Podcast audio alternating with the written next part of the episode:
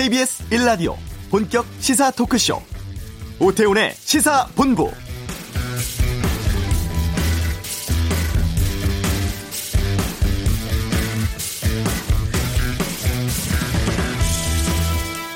(2014년) 개봉한 배우 박철민 주연의 또 하나의 약속이라는 영화가 있습니다.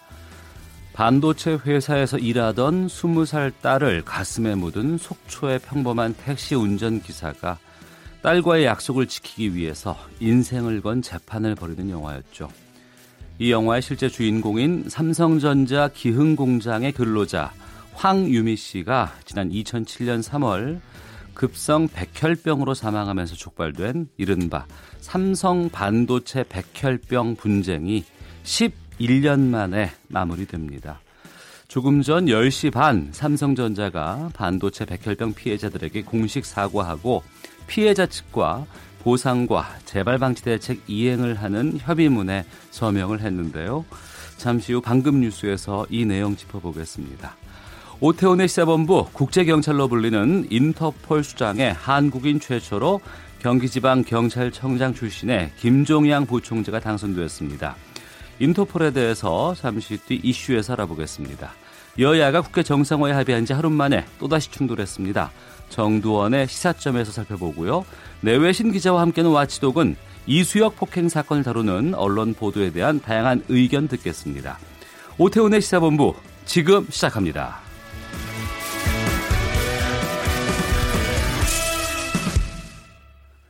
네, 오후를 여는 당신이 꼭 알아야 할 이 시각 가장 핫하고 중요한 뉴스 김기화 기자의 방금 뉴스 KBS 보도국 김기화 기자 함께합니다. 어서 오십시오. 안녕하세요. 검찰이 고영한 전 대법관을 피의자 신분으로 소환해 조사하고 있다고요? 네. 이 직권남용 혐의 피의자 신분입니다. 어, 지난 8월에 이 퇴임사에서요. 이 사법농단 관련해서 나는 할 말이 없다. 음. 어, 대국민 사과를 했었죠. 검찰 조사에 앞서서 또다시 국민과 동료 법관들에게 죄송하다 이런 말을 남겼는데요. 네. 결국 차한성, 박병대 전 대법관에 이어서 양승태 사법부의 당시 법원 행정처장 음. 모두 다 검찰에 불려온 셈입니다. 혐의가 뭐예요? 아, 검찰은 고전 대법관 상대로요. 이 부산 법조비리 사건 등 이 재판 개입 의혹을 조사할 계획인데요. 이게 그 부산 법조비리 사건 예전에도 말씀드렸는데 2016년 9월 당시에 부산 고법 판사가 건설업자의 뇌물 사건의 이 재판 정보를 유출한 의혹입니다. 네. 그때 뭐 내가 청와대에 아는 사람이 있니 없니 뭐 이런 얘기 나오지 않았습니까? 음. 그리고 윤인태 당시 부산, 부산 고등법원장한테 직접 전화를 걸어가지고 네. 재판에 개입한 정황도 포착을 했습니다. 또 이 정운호 게이트 당시에 법관들이 이제 수사를 받게 되니까 이걸 막기 위해서 수사 기밀을 빼내고 당시 김수남 검찰총장을 압박하는 방안을 마련해라 이렇게 지시한 혐의도 받고 있습니다. 네. 또이 전교조 법외노조 이 재판 주심을 맡아서 심리를 굉장히 편파적으로 진행하는 등 어. 각종 사법농단 의혹에 모두 깊숙이 개입한 의혹을 받고 있습니다. 네. 삼성전자 기흥 공장에서 일했던 고 황유미 씨 2007년 백혈병으로 숨지면서 시작됐죠. 삼성전자 반도체 직업병 분쟁 11년 만에 합의가 이루어졌어요. 그렇습니다. 삼성전자 반도체의 직업병 사태 해결을 위한 중재 판정 이행 합의 협약서에 아, 반도체 직업병 피해자 단체인 반올림의 황상기 대표 그리고 삼성전자의 김기남 대표이사가 서명을 했습니다. 이 내용은요 반도체 사업장에서의 백혈병 등 이 질환 발병과 관련한 문제 해결을 위한 조정위원회가 발표한 중재안 양측이 다 합의를 했고 이걸 네. 그대로 이행을 하겠다 이런 겁니다. 또 이 반도체 직업병 재발 방지를 위한 연구 또 업무를 수행할 기관으로 한국산업안전보건공단을 지정해서요. 삼성전자가 발전기금 500억 원을 맡기기로 했습니다. 네. 삼성전자가 직접 사과문도 발표했죠. 네, 일각에서는 이게 뭐 이재용 회장 뭐 구하기 아니냐 그런 음. 어, 비판도 나오고 있어요. 하지만 이번 협약이 그래도 의미가 있다는 건 부정할 수 없겠죠. 어, 삼성전자 김기남 대표가 그래서 직접 사과문을 낭독을 하고요. 앞으로 이행 계획을 발표를 했습니다. 사과문에서 이 삼성전자가 과거에 반도체와 디스플레이 사업장에서 건강 건강 유해 인자에 의한 위험에 대해서 어, 완벽하게 관리하지 못했다는 점을 인정을 했고요. 또 회사 홈페이지에도 삼성전자의 사과문, 지원 보상 안내문 이걸 올리고 이 반올림 소송 토속 피해자들에게 최종 지원 보상을 받은 후에 20일 이내 삼성전자 대표이사 명의로 된 편지 형식의 사과문도 전달한다고 합니다. 네. 국회 본회의 열었고 민생 법안 처리됐습니까? 네, 그렇습니다. 오늘 본회의 열었고요. 지난 15일에 부, 본회의 다 무산되지 않았습니까? 예. 국조를 받아달라 아, 못 받는다 이래서 본회의 무산됐었는데 이번에는 91개 무쟁점 법안들을 처리를 했습니다. 어, 오늘 통과된 법안 가운데는요. 어, 소개를 다 시켜드릴게요. 어린이집 평가 등급제 의무화하고 아동학대, 아동청소년 대상 성범죄 저지르면은 최하위 등급으로 평가하도록 한 내용을 담은 영유아보건법 개정안, 또 신약 연구 개발을 전문적으로 수행하는 기업을 제약 기업에 포함하는 내용의 제약산업 육성법 개정안, 네. 한의학 산업을 육성 지원하는 한의학 육성법도 어, 본회의를 넘었습니다. 그리고 이 공무나 학술 연구에만 수출입과 제조 매매가 허용됐었죠. 대마초. 이 대마를 앞으로는 의료 의료 목적으로도 사용할 수 있게 됐어요. 네. 마약류 관리법 개정안. 주류 판매자가 청소년에게 주류를 팔았더라도 네. 청소년이 신분증을 위조했으면 알아볼 수가 없지 않습니까? 어. 이럴 경우에는 제재 처분을 면제해주는 식품위생법 개정안도 처리가 됐습니다. 예. 그리고 이 노숙인들에 대한 체포, 감금, 강제 노동 행위를 금지하고 이걸 어기면 처벌을 강화하는 노숙인 복지 자립 지원법 개정안도 통과돼서요. 노숙인 인권에 대한 법적 보호가 강화되게 됐습니다. 음주운전 관련 윤창호법, 또 유치원 비리 근절 관련법은 어떻게 돼요? 요게 사실 관심 많은 법안이지 않습니까? 예. 그래서 여야가 이달 말에 다시 본회의 열어서 음주운전자 처벌 강화하는 윤창호법 그리고 사립유치원 비리 근절 관련법 등 이런 이 민생 법안을 추가로 통과시킨다고 합니다. 아, 이건 오늘 처리되진 않았고. 그렇습니다. 다이어트에 효과가 있다면서 곤약 젤리라는 게 인기를 끌고 있다는데 성분도 턱없이 적고 다이어트 효과도 없다고요. 그렇습니다. 시중에 파는 제품 3개 중 1개가 어, 허위 과대 광고를 하고 있었습니다. 식품의약품안전처가 이제 146개 제품 인터넷에서 이렇게 팔고 있다고 해요. 요거를 점검하는 봤는데 쉬운 4개 제품이 허위 과대 광고였습니다. 또 일부는 또 최종 감량 효과, 또 아토피에 효과가 있다 이런 식의 검증되지 않은 어. 효과를 내세우기도 했습니다. 또 함량을 제대로 표시하지 않은 제품도 많았는데요. 네. 이 건강기능식품 기준에 따르면은 적어도 하루에 곤약 식이섬유를 2.7g에서 17g 정도는 먹어야 혈중 콜레스테롤 개선, 배변 활동에 원활 이런 효과가 있다고 하는데 네. 이런 제품들은 곤약 함량이 평균 0.4g이라고 하네요. 어. 그리고 특히 4개 제품은 곤약 함량이 0.02g이었습니다. 네. 없는 거죠. 음. 이렇게 만들기도 힘들 것 같은데 이런 거 잘 확인을 해보셔야 할 것 같습니다. 알겠습니다. 소식 하나만 더 듣겠습니다. 결핵 치료받다가 병원을 무단으로 이탈을 했던 남성이 경찰에 붙잡혔다고요? 그렇습니다. 이분 탈출했다는 소식 듣고 좀 불안해하시는 분도 많았어요. 그리고 이게 또 결핵이 또 옮을 수도 있으니까. 음. 근데 이분이 어제 저녁 6시 반쯤에 이 종로구에 있는 모텔에서 잡혔습니다. 이, 이 김 씨인데요. 이김 씨가 이 병원을 벗어나서 이제 영등포구의 한 모텔에 묵었다가 자기 소식이 이제 뉴스에 나오는 걸 보고 택시 타고 종로구로 가셨다고 합니다. 네. 이게 경찰 추적 우려해서 모텔을 두 번이나 옮기고 현금만 쓰셨다고 하는데 어. 혹시 이렇게까지 할 필요가 있었을까 이런 이런 댓글들이 많이 달리고 있습니다. 이 과정에서 택시 기사 그리고 모텔 직원도 접촉을 했을 텐데 음. 이분들은 전염 위험성이 크지 않아서 아, 특별히 병원 검사 받을 필요는 없, 없다고 합니다. 네. 왜 탈, 탈출했다고 그래요? 이 경찰에 물어보니까 기존에 병실을 2인실 쓰는데 예. 4인실로 옮기라 그래서 그게 싫어서 음. 병원을 탈출했다라고 진술했다고 하는데요.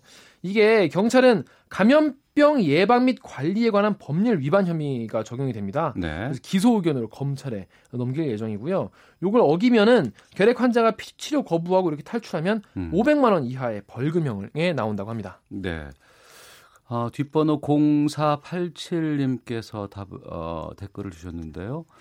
영화 보면서 많이 울었었습니다. 또 하나의 약속 영화 말씀하시는 것 같아요. 삼성전자 반도체 백혈병 분쟁 기념비적인 사건입니다. 이걸 계기로 우리 사회가 좀 더 건강한 방향으로 발전했으면 좋겠습니다. 라고 의견 주셨습니다. 자, 김기화 기자 함께 했습니다. 고맙습니다. 고맙습니다. 이 시각 교통 상황 살펴보겠습니다. 교통정보센터의 박소영 리포터입니다. 서울 시내 올림픽대로 잠실 쪽 한강대교 부근에서 사고가 발생했는데요. 5차로에서 이 처리 작업을 하고 있어서 정체가 심합니다. 이후로 청담까지도 밀리고 있고요. 강변북로 구리 쪽으로 성산에서 서강대교 지나기가 어렵습니다. 이후로 바포에서 반포까지도 정체가 이어지고 있고 중부고속도로 하남 쪽으로는 일죽 부근에서 화물차 관련해 사고가 있었는데요. 1차로를 막고 이 처리 작업을 하고 있어서 뒤로 3km 구간 정체가 되고 있습니다. 중부 내륙간 고속도로 창원 쪽으로는 괴산 휴게소 부근에서 2차로를 막고 작업을 하고 있습니다. 여파로 3km 구간 정체가 심하고요. 제2경인 고속도로 안양 쪽으로 서창 분기점 부근에서도 작업을 하고 있는데요. 하기 분기점부터 7km 구간 이동하기가 어렵습니다. 그 밖에 서울 외곽순환고속도로 판교에서 구리 쪽으로는 송파에서 서안함까지 밀리고 있고요. 더 가서 개항에서 송내까지도 정체가 이어지고 있습니다. KBS 교통정보센터였습니다.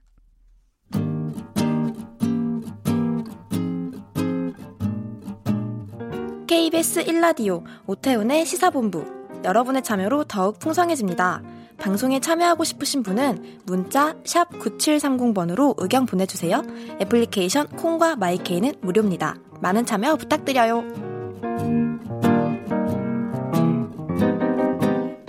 한국인 최초로 인터폴의 신임 총재로 김종량 전 경기 경찰청장이 선출됐습니다.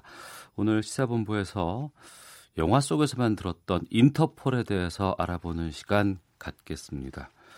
이분도 왠지 좀 무시무시한 분 같아요. 인질 납치 전문 컨설팅 회사 크라이시스 네고의 대표이사인 이종화 전 경찰대학 교수와 말씀 나눠보겠습니다.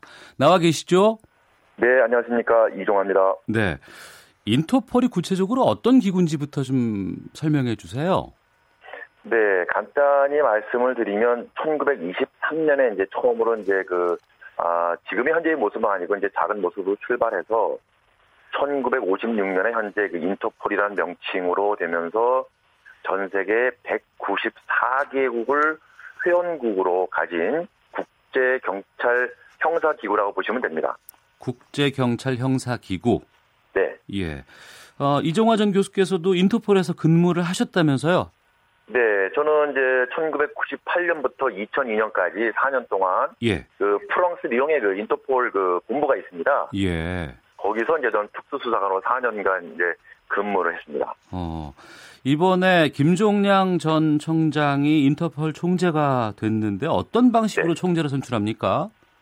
네, 보통 그 인터폴 총재는 1년에 한 번 열리는 이제 그 인터폴 그 총회에서 그 보통 선출이 됩니다. 그래서 지금 두바이에서 올해 이제 인터폴 총회가 열리면서 어 최근 그 중국 총재가 네. 여러 가지 혐의로 이제 그 임기 중에 낙마하면서 어 이번 어, 두바이 총회에서 이제 서로의 어 총재와 이제 보통 집행위원회 부총재를 선 선발하게 되는데요. 네. 그래서 이번에 그 두바이 열린 인터폴 총회에서 음. 어, 김종영 총재가 처음으로 상수하면 처음이죠. 네. 네, 이번에 총재로 어, 선출이 되었습니다. 예.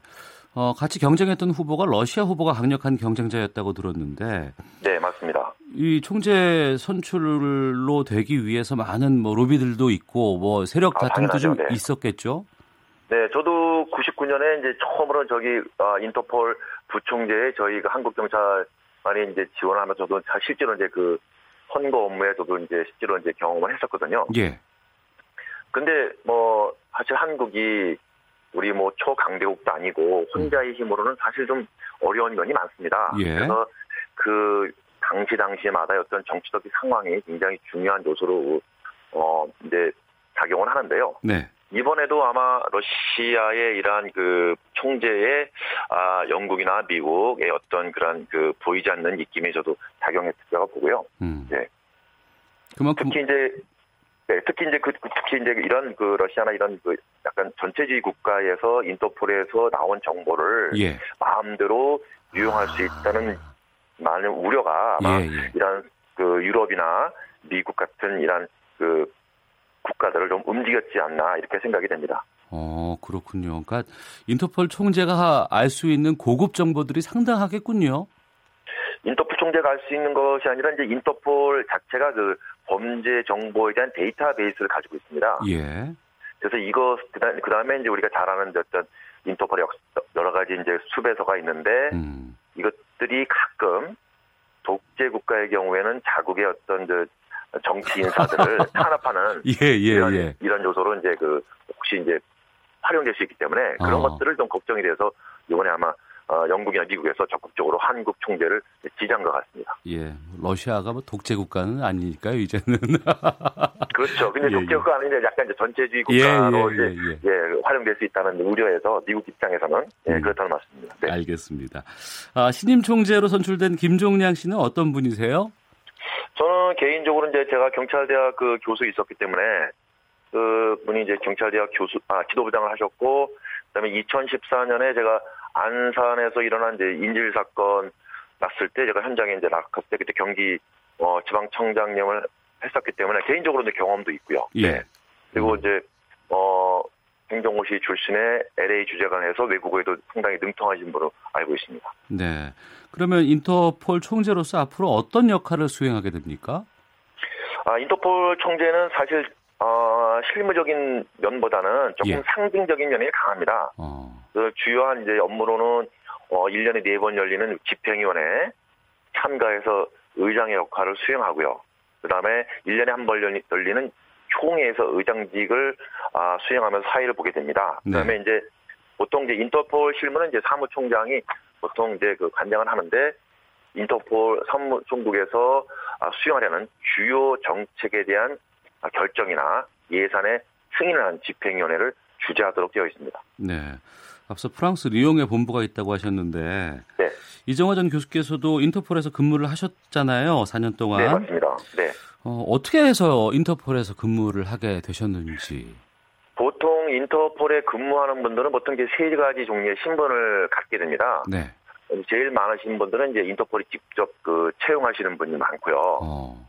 그 다음에는 이제 인터폴 자체에서 그 경찰관들을 외국인 경찰관을 고용하는 경우가 많은데 이 경우는 이제 보통 선진국에는 해당되지 않고요. 음. 그래서 보통은 경찰관들의 경우에는 이제 그 각 국가에서 보통 파견을 합니다. 인터폴로. 어. 그래서 저는 그 당시에 이제 경찰청에서 이제 파견되어서 4년 동안 특수수사 업무를 했습니다. 예. 인터폴 수사관이 되기 위해서는 어떤 특별한 조건이 필요해요? 어, 특별한 조건이 가장 중요한 게 이제 아마 아무래도 이제 그 전문적인 그 지식과 네. 언어 능력이 아마 가장 중요하다고 볼 수 있습니다. 음.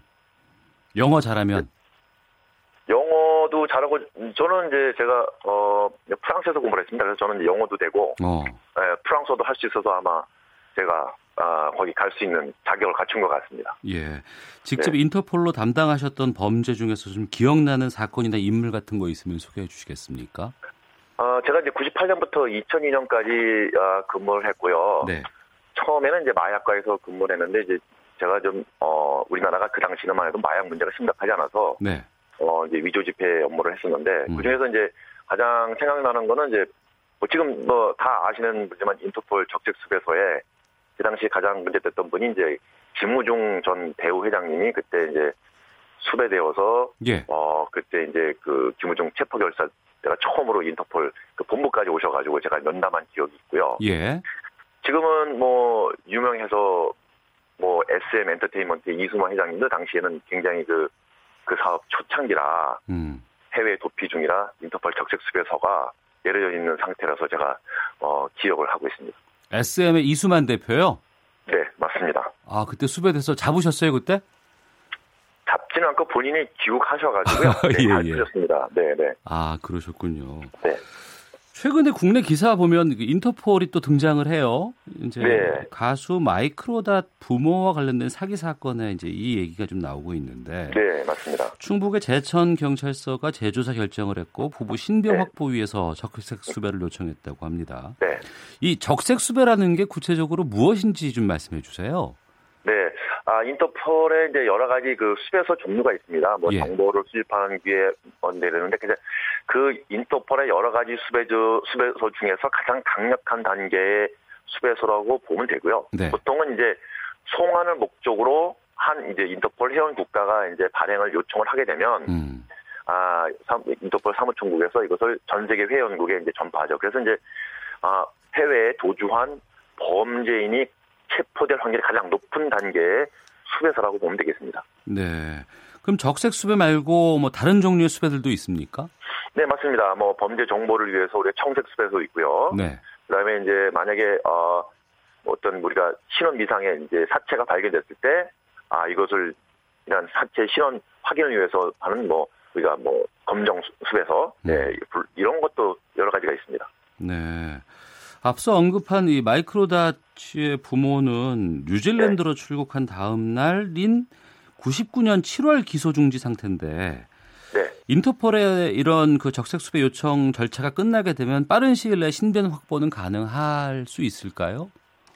그거는 여러 상황을 좀 고려를 해봐야 되는데요. 네. 왜냐하면 일단 그 마이클 다의 부모님의 경우에는 이제 뉴질랜드에 있기 때문에 예. 우리가 송환을 요청할 수 있지만 그것을 송환하고 안 하고 여부는 전적으로 뉴질랜드 사법 당국의 결정에 달려 있습니다. 어. 예, 그래서 이제 저희들의 노력을 하는 만약에 정말 그분이 범죄가 충분히 소명되고 이런 상태에서 우리가 구속영장을 첨부해서 인터폴 적색 수배서를 요구한다면 네. 뉴질랜드 정부 입장에서도 그런 범죄자를 자신의 영통 안에 둘 이유는 없거든요. 그래서 음. 보통 선진국의 경우에는 범죄 소명이 충분하면 네. 보통 그 진행 절차가 아 보통 인도 절차가 빠르게 진행이 됩니다. 어 그러면 인터폴이 직접 그 수배자를 체포한다거나 이런 것은 아니고 네. 회원국이지만 회원국에서 요청을 했을 경우에 그 당사국 상대국에서 네. 판정이나 심사를 한 이후에 이 절차를 수행하게 되는군요. 아, 네, 맞습니다. 아마 어, 많은 분들이 좀 오해하시는 분이 있는데 예. 부분이 있는데 영화에서 보면 뭐 인터폴 수사관이 직접 현장에 나가서 예, 예. 국가 다른 국가의 경찰관을 지휘하기도 하고 이렇게 하는데 어. 사실 이거는 이제 영화는 영화에서만 끝나는 거고요. 예. 실제 현장에서는 어, 국경을 초월한 수사권을 갖고 있는 이런 수사기관은 없다고 보시면 됩니다. 음. 그렇기 때문에 인터폴의 활동도 기본적으로는 그 각 국가의 중앙 경찰의 인터폴 업무를 담당하는 부서에서 수행한다고 보면 제일 정확하고요. 네. 그걸 우리가 이제 보통 국가 사무총국이라고 보통 이제 영어로 하면 NCB라고 해, National Central Bureau하고 보통 표현을 하는데요. 네. 여기에 활동에 전적으로 의존을 합니다. 어... 그래서 마이크로 닷 경우에도 인터폴 본부에서 이것을 해라라고 지시하는 것이 아니라 예. 우리나라 대한민국 경찰청 그 우리가 이제 국가중앙사무국이 우리나라의 그 외사국에 있는데요. 네. 여기서 뉴질랜드 경찰청에 요청을 하면 음.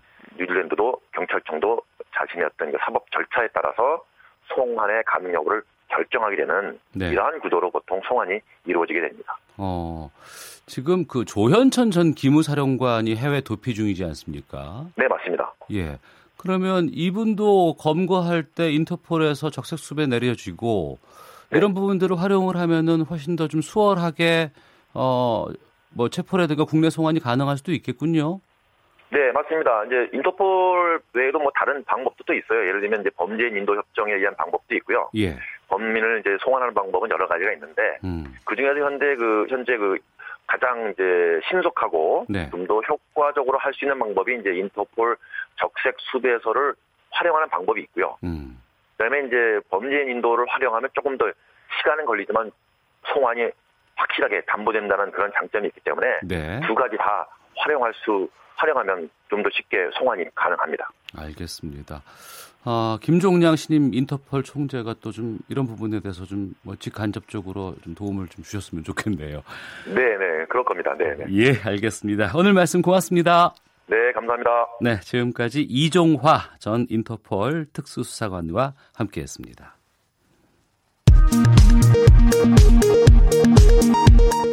헤드라인 뉴스입니다. 국회는 오늘 본회의를 열고 지난 15일 본회의 무산으로 처리하지 못한 90개 법안 등 무쟁점 안건 91개를 처리했습니다. 청와대 의전 비서관이 음주운전으로 적발돼 사직했습니다. 더불어민주당 이해찬 대표는 카드 수수료 인하 문제와 관련해 중소상인 가맹점에 대한 카드 수수료를 0.8%포인트 내리는 방향으로 카드 수수료율을 인하하는 방안이 확정됐다고 밝혔습니다. 국제원자력기구 IAEA가 북한의 핵심 핵시설인 영변에서 어떤 움직임이 관측돼 왔다고 밝혔습니다. 현지를 직접 방문해 사찰을 해봐야 정확한 확인이 가능하다며 북한의 핵시설 사찰 허용을 촉구했습니다. 남북은 오늘 오전 10시부터 개성 남북 공동연락사무소에서 통신 실무회담을 열고 판문점에 설치된 직통회선을 개선하는 문제를 협의하고 있습니다. 지금까지 라디오 정보센터 조진주였습니다.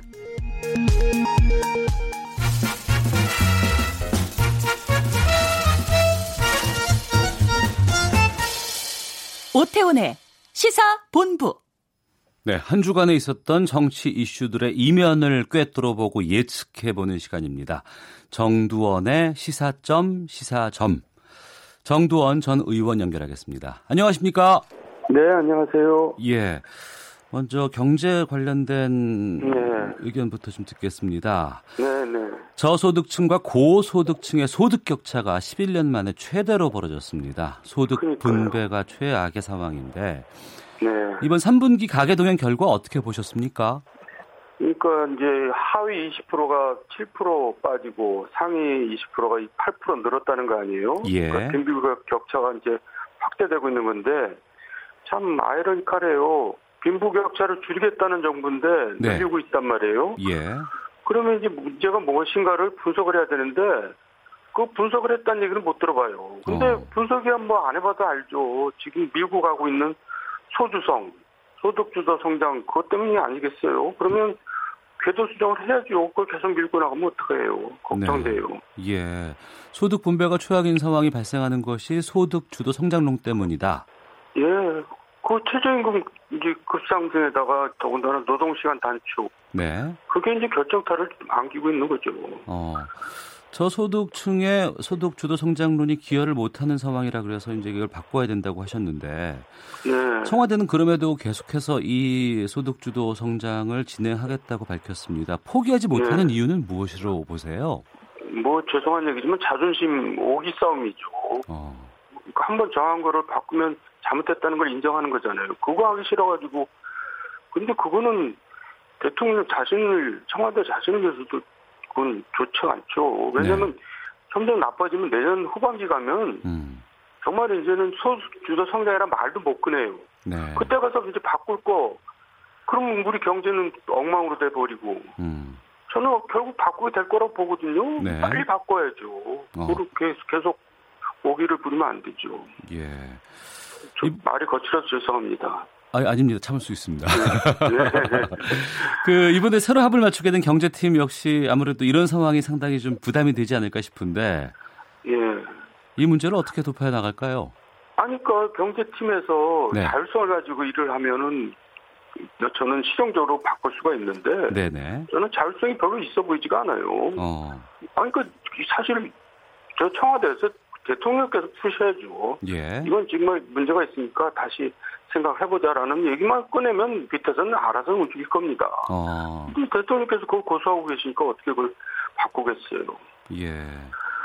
대통령의 의중이 반영되는 몇 가지 단어만 나와도 경제팀에서는 수정이 예. 가능한 상황이겠군요. 그러면. 예.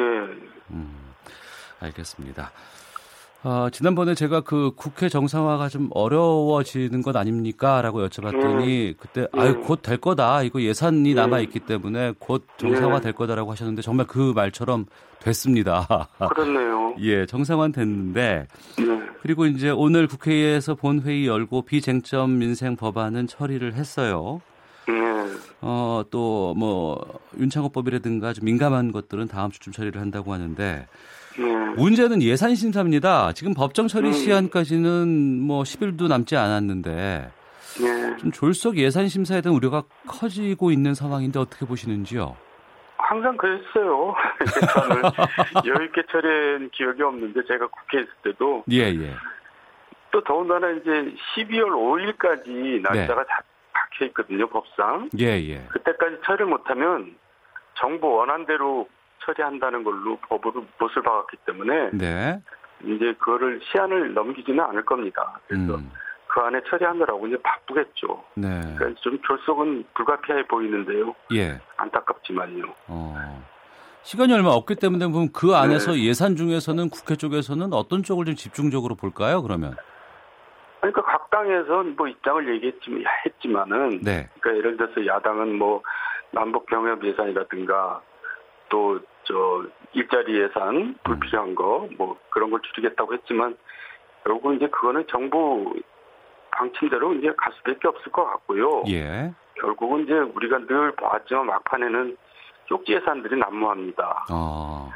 각 지역구 예산 또, 또 자기가 밀고 있는 정책 예산 예. 예, 그런 것들이 이제 다 이제 원내대표한테 집중이 돼가지고 막판에는 결국 개수조정 소위라는 데서 몇 사람이서 이제 결국 그걸 다 이제 그 뭐 민원을 이제 조정을 하죠. 음. 예, 각 당에서 들어오는 민원을. 예, 예. 그래서 결국은 정부 예산이 그냥 그대로 가고 일부가 수정되면서 음. 그리고 국회의원들 좀 이해관계가 조금씩 반영되고 그런 순에서 마무리됩니다. 아, 그렇군요. 예. 아, 그리고 예산안 처리가 지나고 나면은 이제 그 이번에 국회 정상화 약속돼 이제 된 부분인데 합의된 부분인데 공공부문 네. 채용 비리 국정조사가 이루어지게 예, 됩니다. 예. 근데 강원랜드 포함 여부에 대해서 지금 또 말이 달라지는 것 같아요. 그러니까 도저히 이해할 수가 없어요. 예. 공공기관 이거든 강원랜드도요. 네. 왜 강원랜드는 빼냔 말이에요. 음. 그건 전, 저는 자유한국당이 정말 잘못한다고 봐요. 네. 아, 특정인을 위해서 뭐 그걸 빼는 것처럼 느껴지잖아요. 음. 그게 국민들 입장에서 얼마나 불공정하다고 생각해요. 네. 그러니까 그게 그런 일을 하니까 자유한국당이 국민적인 지지를 못 받는 거예요. 음. 자기네 국회의원들이 연루가 됐다 하더라도 네. 그거는 대의를 위해서 그건 뭐 밀고 가는 희생하는 수밖에 없지 그것 때문에 그건 안 된다고 하는 자유한국당은 명분이 너무 없어 보여요. 음. 그건 저, 저 잘못된 거예요. 네. 합의하고 나서 발표하고 나서 다시 다음 날 아침 되면 또 다른 얘기가 나오는데 그러니까 합의할 때 너무 뭉뚱그려서 해버렸어요. 급히하느라고. 예, 예. 그러니까 요거는 너무 저 서둘러서 합의를 하느라고 세부적인 것까지 이제 챙기지 못한 것 같은데 음. 음, 그것 때문에 또 깨지면 안 되겠죠. 그러니까 자유한국당에서 그거는 명분이 없으니까 네. 그거 만약에 그것 때문에 이거를 못하면은 국민들이 지탄을 받을 겁니다. 음. 강원랜드 포함해야 된다라는 의견이시네요. 예, 그렇죠. 당연하죠. 예.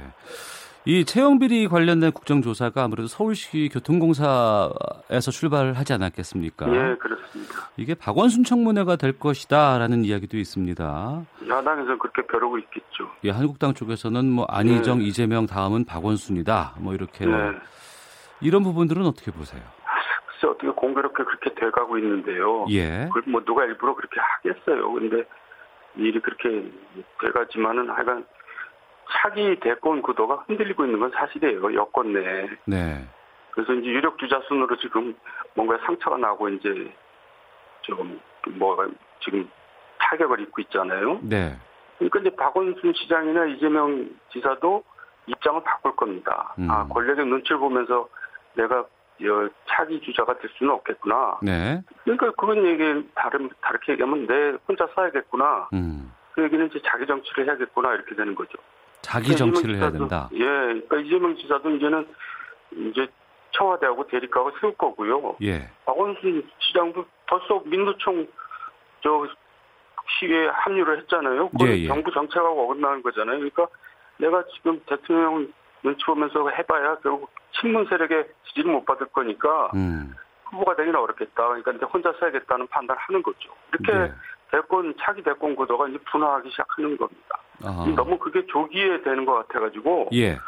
예, 생각보다 빨리 오고 있어요. 아, 생각보다 빨리 이런 것들이 지금 펼쳐지고 예, 있다. 예, 예. 어. 그러니까 이제 대통령이 내년에도 경제 상황이 안 좋고 네. 이 대권 구도가 분화되고 그러면 내임덕이 빨리 올 수 있죠. 음.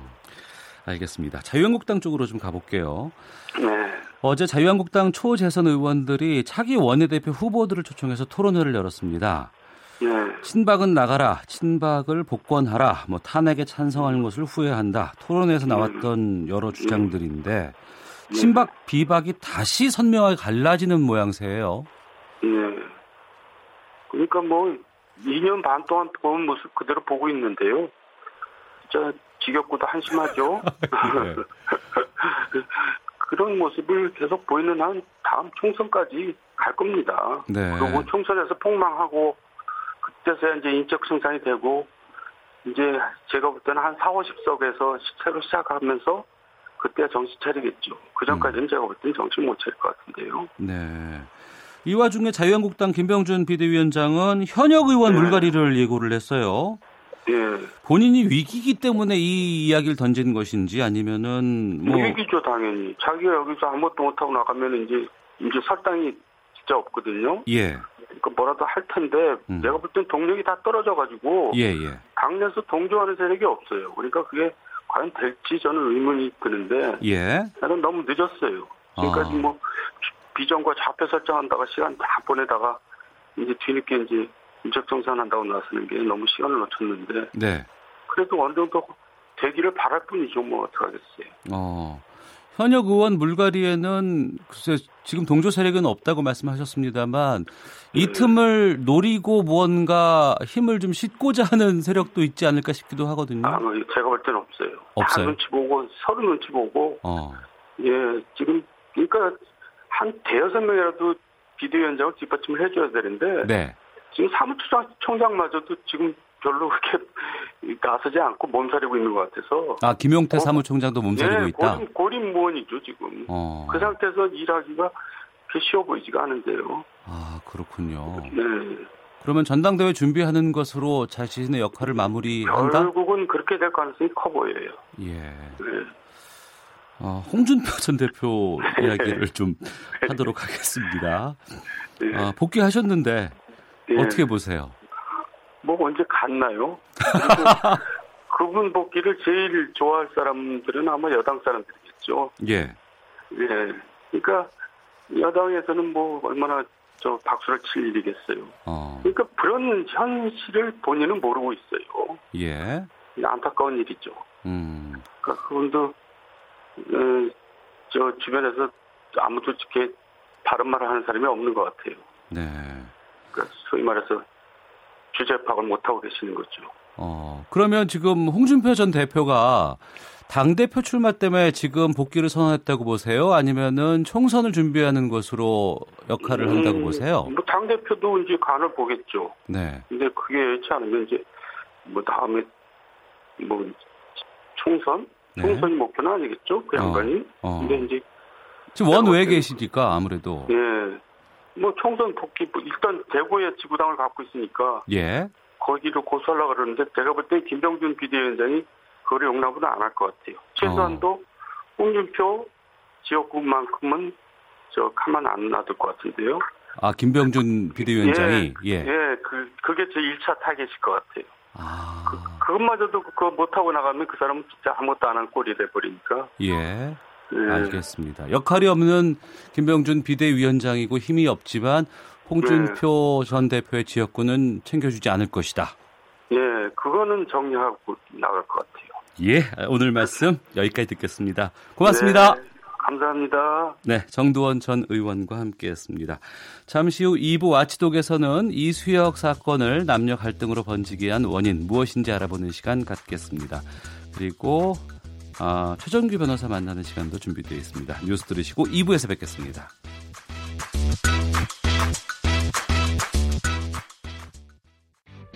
야, 아 왜? 점심시간에 뭐하냐? 자야지. 야, 그러지 말고 이거 한번 들어봐. 아, 뭔데?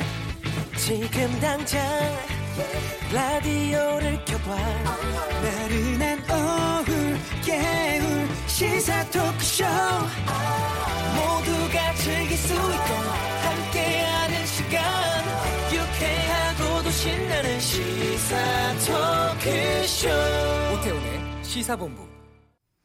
네, 한 주간의 언론 보도를 분석하고 비평하는 정상근 알파고의 와치도 감시견 시간입니다. 정상근 전 미디어오늘 기자, 자만 아메리카의 알파고 신하 씨 외신 기자 두 분 나오셨습니다. 어서 오십시오. 안녕하십니까. 예, 안녕하십니까. 예. 지난 13일 오전 새벽이죠. 서울 이수역 한 주점에서 여성과 남성이 서로 폭행한 혐의로 경찰에 불구속 입건되었습니다. 여성 측은 남성 일행에게 혐오, 발, 혐오 발언을 듣고 일방적인 폭행당했다 이렇게 주장을 했고 남성 측은 여성 쪽이 먼저 소란 피우고 시비를 걸었다 이렇게 반박을 했습니다. 어찌 보면 단순한 쌍방 폭행 사건 논란으로 끝날 수도 있는 일이었는데 이 사건이 남녀 혐오를 넘어서 갈등으로 번졌는데 이 사건 정말 반전에 반전을 거듭했습니다. 좀 소개를 해주세요, 정상근 기자가. 아, 네, 뭐 처음에 알려졌던 거는 이 피해를 입었다는 한 여성이 올린 글로부터 시작이 됐는데요. 네. 어, 본인이 머리가 짧은 여성이라는 점 때문에 이 남성들로부터 무차별 폭행을 당했다. 뭐 이렇게 처음에 알려졌습니다. 시작이 그렇게 시작됐죠. 네, 이 실제로 뭐 크게 다친 사진이 함께 올라와서 이 사건을 접하는 분들의 공분을 좀 샀는데요. 네. 이 게시글을 읽은 네티즌들이 이것을 여성 혐오 범죄로 규정을 하면서 어, 청와대 국민청원에 글을 올렸어요. 그래서 음. 가해 남성들을 강력히 처벌해 달라 이렇게 네. 주문을 했고 또 하루 만에 30명 30만 명이 넘는 분들이 어. 또 서명을 보내줬었습니다. 어, 그런데 이게 갑자기 또 다른 방향으로 사건이 흘러가기 시작했어요. 예, 당시 이 현장에 있었던 여성이 글을 올렸는데 네. 예, 앞선 얘기와는 전혀 다른 얘기였어요. 그러니까 이 여성이 이 자신의 남자친구와 술자리에 있었는데 이 피해자라고 지금 주장하는 여성들이 자신들을 모욕하고 또 음. 조롱하는 말을 했고 어, 이를 계기로 옆 테이블 남성들과 해당 여성들의 싸움으로 번졌다라는 네. 겁니다. 어, 그리고 동영상도 하나 나왔는데 이 커플 여성의 그 입장을 뒷받침하는 영상이었어요. 그러니까 어. 여성분들이 이 커플과 남성분들에게 이 부적절한 욕설을 하는 영상이었습니다. 예. 어, 그리고 경찰이 이를 쌍방 폭행으로 입건한 것으로 알려지면서 이 사건은 여성들이 시비를 걸었고 음. 이후에 또 서로 폭행한 것으로 사람들에게는 받아들여지고 있는데요. 네. 하지만 정작 이제 실체 아직 사건 수사 결과 발표가 나오진 않은 상태여서 음. 아직 속단하기엔 좀 이른 상태입니다. 그러니까 폭행 사건이 이 사건의 핵심인데 문제는 이게 남녀 갈등으로 막 확산되고 있는 거잖아요. 네. 그 알파고 기자가 봤을 때 이 대한민국 사회의 남녀 갈등 이런 갈등 양상이 좀 확산되고 있다 이런 것들 좀 느끼세요? 아니 최근에 와서 좀 약간 많아졌다고 저는 생각이 드는데요. 저는 예. 얼마 전에 한 1년 반 전에 타 방송국에서 어떤 survive 프로그램에 참석을 했었는데 네. 그때 이제 우리 팀에는 여성 변호사분이 있었어요. 음. 저는 이제 그 계기로 이제 방송이 끝날 때마다 후기들을 읽었는데 네. 거기 이제 그 여성분이 그 친구가 너무 좀 약간 리더십이 강력하니까 음. 뭐 무슨 무슨 워마드의 지도자다에 뭐 워마드가 들어가는 거 아니냐. 그래서 그 여자분한테 연락했어요. 음. 야너뭐뭐 워마드 뭐야 너 워마드 지도자라며. 아 오빠 나 그런 사람 아니야. 오케이 살짝 좀 약간 페미니스트적인 면이 있지만 나는 음. 그렇게 뭐라고 해야 돼? 남성을 혐오하는 사람 아니다. 저는 그때 그 말을 듣고 잠깐만요. 여성 혐오는 이해해요. 네. 그런 거 있어요. 어. 그냥 남성 혐오도 있다고요? 음. 그리고 봤는데 진짜 남성을 혐오하는 사람들도 있어요. 음. 그래서 페미니즘하고 남성 혐오 사이에는 너무나 뚜렷한 선이 있고 이제 그 선을 넘어가는 분들도 최근에 생겼다고 생각해요. 네. 이번 이 사건도 어떻게 이 남녀 갈등으로 이게 확대됐다고 보세요? 이게 사건이 애초에 대중들에게 알려진 시작 자체가 이게 시작 자체가. 네네 좀 성대교가 관련된 방식이었던 것 같아요. 그러니까 음. 내가 머리를 짧게 잘랐고 네. 조롱을 받았고 또 음. 항의를 하자 폭행을 당했다 이런 거였는데 뭐 사실 뭐 남성을 여성을 막론하고 뭐 머리를 기를 수도 있고 자를 수도 있고 뭐 이런 건데 네. 뭐 머리카락이 짧다고 이게 폭행까지 이어졌다는 게 말이 안 되잖아요. 그래서 음. 뭐 그랬다면 이게 여성 혐오 범죄임은 좀 분명한 것 같은데 네. 근데 뭐 이후에 이제 반전 증언들이 나오면서 뭐 여성들이 남성들을 뭐 성적으로 조롱했다. 뭐 음. 그래놓고 사건을 덮어 씌우고 있다. 뭐 이렇게 그러니까 처음에 애초부터 이게 성대결로 문제가 시작이 됐기 때문에 네. 이 프레임이라는 거를 벗어나는 것 자체가 좀 상당히 어려워진 거 아닌가. 음. 또 여기서 또 워마드라는 사이트에서 뭐 가해 남성들을 살해하자 뭐 이런 글이 올라오기도 하고 어. 또 포털 사이트에서는 여자들이 맞아도 싼 짓을 했다 뭐 이런 얘기들이 올라오기도 하고 예. 그래서 계속 이렇게 확산이 되는 것 같습니다. 예. 바닥 정서가 뭐 그럴 수 있 는 것도 문제지만 네. 이 부분에 대해서 정치권이라든가 미디어도 좀 한몫을했다라는 그런 비판이 나오고 있거든요. 네, 어, 저는 미디어가 이 논란의 80%는 만들었다라고 보거든요. 어. 뭐 특히 이게 애초에 사- 글이 올라왔을 때, 네. 그러니까 언론의 역할이 그냥 게시판에 글을 긁어다가 그대로 보고 보도하는 게 아니라 음. 이 사건의 실체가 뭔지 이게 정말 보도 가치가 있다면 어떻게 된 건지 최소한 쌍방 입장은 들어보고 기사가 작성이 됐어야 되는데 네. 그냥 마구잡이로 마치 뭐 이게 혐오 범죄라고 이제 규정을 해버리면서 뭐 그 한쪽 편의 말만 싣는 그러다가 또 반전이 나오면 또 그쪽 편의 말만 싣고 음. 이런 식으로 계속 왔다 갔다 하다 보니까 이게 어떤 사건의 실체를 알기보다는 그냥 자극적인 한마디 한마디만 도드라져 보이는 거죠. 네. 또 그러게 그렇게 가다 보니까 이게 또 계속해서 좀 더 강력한 이런 싸움이 돼가 되어가고 있는 그런 생각이 좀 들더라고요. 어. 이 부분에 대해서 미디어 언론들은 이런 현상을 부추기기도 하고 나중에는 이런 부추기고 나서는 자기들이 또 비판하기도 하고 정말 언론은 누구의 견제와 감시를 받아야 되고 해야 되는지 문제는 뭐냐면 저 예. 이제 기자 친구들도 있고요. 음. 이제 신문사 이름을 말하고 싶진 않지만 네. 아니, 원래 기자인데 막상 이 남녀 갈등에서 변을 드는 친구들도 있어요. 음. 예를 들면 어떤 남자분 남자분 친구가 있는데 뭐 때가 되면 뭐 이렇게 좀 약간 이쪽 여자분들을 좀 약간 뭐 비판하자 뭐 이런 거면 뭐 무조건 여자 그들의 탓이 아니냐 식으로 기사를 쓰는 친구도 있고 음. 막상 이런 문제 터질 때마다 무조건 남자가 잘못했다 뭐 음. 뭐 하는 식으로 여자 친구들 여자인 친구들도 있어요. 네. 저는 그때 그 투리 현상이 있을 때마다 그 친구는 똑같은 얘기. 야, 우리는 기자야. 음. 이거는 지금 남녀 갈등으로 가면 안 되니까 우리는 먼저 기자들로서 중립의 입장을 가지고 기사를 써야 되는데 네. 막상 그분들도 뭐 고등학교 때는 대학교 때는 언젠가 자기네 나름대로 드라마들이 있기 때문에 음. 뭐 그런 식으로 좀 약간 이 문제에 있어서 변을 들기도 해요. 그거는 진짜 잘못된 행위라고 생각해요, 저도. 네. 정상원 기자는 어떻게 보세요?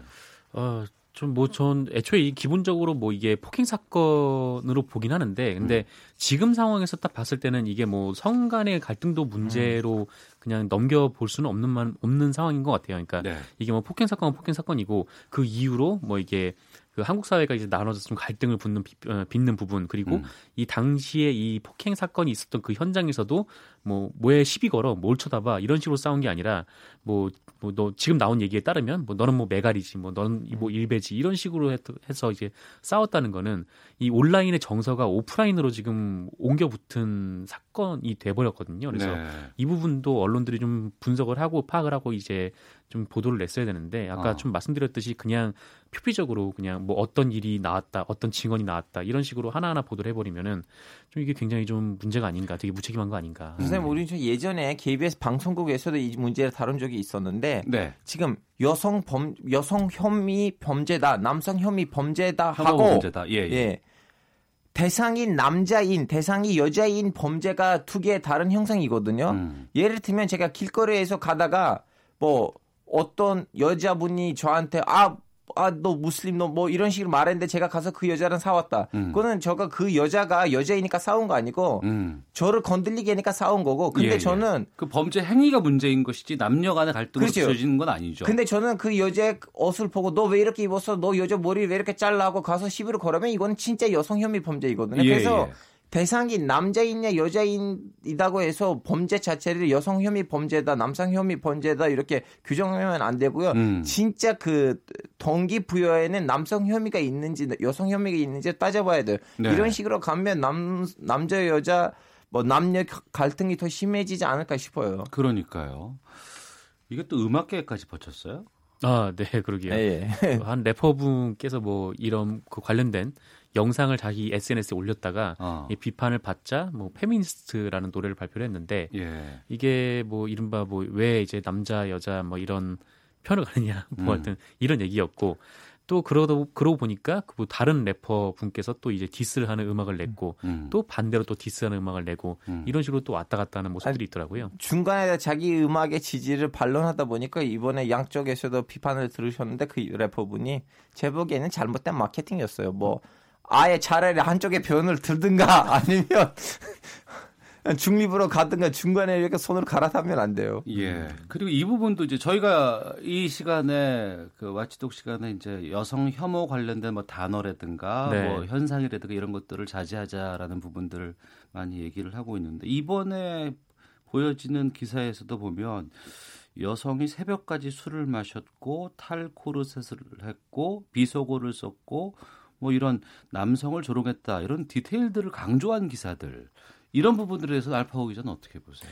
그 디테일을 썼을 때 무엇을 지향하고 무엇을 강조하고 쓰는지가 중요하지. 네. 기사를 쓸 때는 웬만큼 팩트를 쓰려고 하거든요. 기자들도. 음. 진짜 그 기자의 문맥을 봤을 때는 아 진짜 이런 짓을 남자 해도 되는데 여자 하면 안 된다는 식으로 썼다면 이건 진짜 여성 혐의 기사이죠. 네, 혐오 기사고. 근데 기사의 그 문맥을 봤을 때는 그냥 뭐지 현장의 그 소설이라면 묘사이라면 그것까지 해서 뭐 여성 혐의다 하- 하면 안 된다고 생각해요. 이거는 구분을 해야 된다고 생각해요. 그 문제는 이 이수혁 사건으로 촉발된 여러 가지 갈등들이 결국에는 남녀 쌍방 모두가 우리 사회에 있는 피- 피해를 보고 있는 상황으로 지금 전개가 되고 있습니다. 네.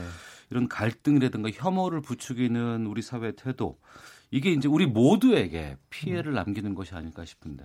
네, 뭐 저도 전적으로 좀 그렇게 생각하는데 네. 사실 그 현장에 있는 사람이야 뭐 자기한테 유리한 말을 할 수도 있고 뭐 어떻게 그렇게 얘기를 할 수 있어요. 근데 이제 문제는 우리 사회가 이거를 받아들여 안았을 때 여기서 뭘 남기고 앞으로 뭘 개선해야 될지 이거를 좀 봐야 되는데 네. 이 강남역 화장실에서 여성이 혼자 화장실에 들어가는 걸 노려서 범죄가 일어났는데 음. 여성들이 이렇게 겪은 일 뭐 이런 공포가 한두 번이 아니다 이렇게 주장을 하고 했, 했으면 뭐 처벌을 강화하든지 아니면 뭐 공용 화장실 을 없애든지 뭐 물리력이 있어서 약자인 뭐 사람들을 괴롭히지 않게 한다든지 뭐 이렇게 사회가 좀 나아가야 되는데 네. 이게 뭐 뜻밖에도 남성을 전부 가해자 시킨다는 논란으로 넘어가면서 지금 이상한 논란으로 계속 번져가고 있는 것 같아요. 그러니까 음. 지금 솔직히 뭐 그런 사람들도 있죠. 뭐 미러링이라는 이름으로 뭐 범죄를 저지르는 사람도 있는데 네. 왜 언론들이 여기 그러니까 갈등을 더 부추기고 이런 무책임한 주장을 하는 거에 대해 더 힘을 싣고 왜 여기에 계속 천착을 하는가? 오히려 우리 사회가 좀 더 나아가서 좀 여성들이 좀 안전하고 살수 있는 사회, 뭐 하여튼 뭐 남성들과 함께 뭐 같이 어우러질 수 있는 사회 그런 사회를 만드는데 좀 보도력을 집중해야 되지 않나 좀 그렇게 생각이 됩니다. 그러니까 한 문단으로 정리를 하자면 지금 예. 한국이 너무 빠르게 음. 민주화다 했고 다음에는 경제 성장도 했었는데 그 중에 디스미스하는 부분들이 있어요. 음. 그중 하나는 뭐냐면 여성 인권이거든요. 네. 여성권인데 그 저는 여성 단체들이랑 뭐 같이 행사하기도 하고 초청 받기도 하고 제가 그분들을 어디에다가 초청하기도 하는데 좀 나이가 좀 약간 어느 정도 되신 분들 음. 한 나이가 30대 40대 이후 이후 분들의 말을 들으면 그분들이 진짜 한국 사회에 있었던 그 뭐라고 해야 돼 여성을 피- 살짝 낮추게 보는 그러한 정서의 피해자들이니까 그분들 그나마 네. 논리적으로 이 문제를 어떻게 극복할 수 있는지를 가지고 대안들 제시하고 그걸 운동을 하고 있는데 예.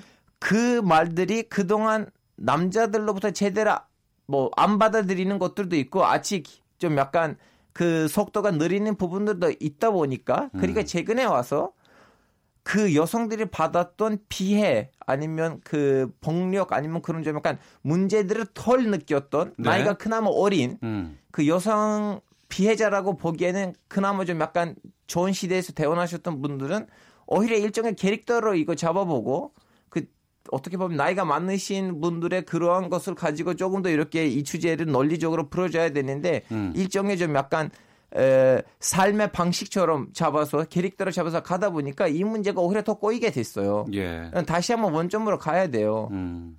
그 알파고 의견으로 제가 정리를 할게요. 아, 예. 알겠습니다. 자, 어, 정상근 전 미디어오늘 기자, 자만 아메리카 알파고 시나씨 외신 기자와 함께 한 주간의 미디어 비평 진행을 하고 있습니다. 홍보 대행사가 언론사를 직접 만들어 운영한 사례가 드러났습니다.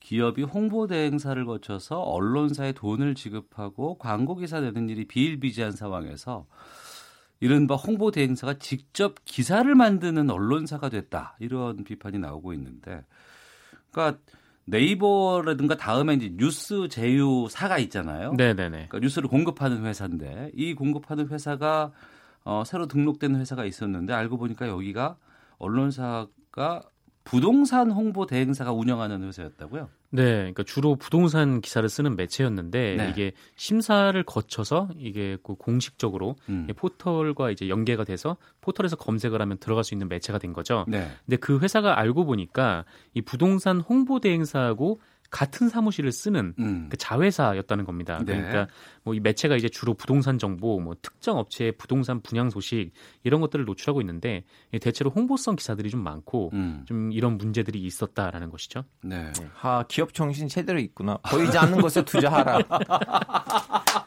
보이지 않는 곳에 투자. 아, 이거는 베테랑에서 유해진이 말했던 대사였어요. 아 그래요? 근데 어. 포털에 나와서 이제 보여요 이제. 이제 이제 뭐 이제 뭐 그 보이지 않는 것은 그 의미가 아니었고. 네네네. 어. 그러면 이 언론사가 어떤 기사들을 최근에 써왔는지를 좀 살펴볼 필요도 있을 것 같은데.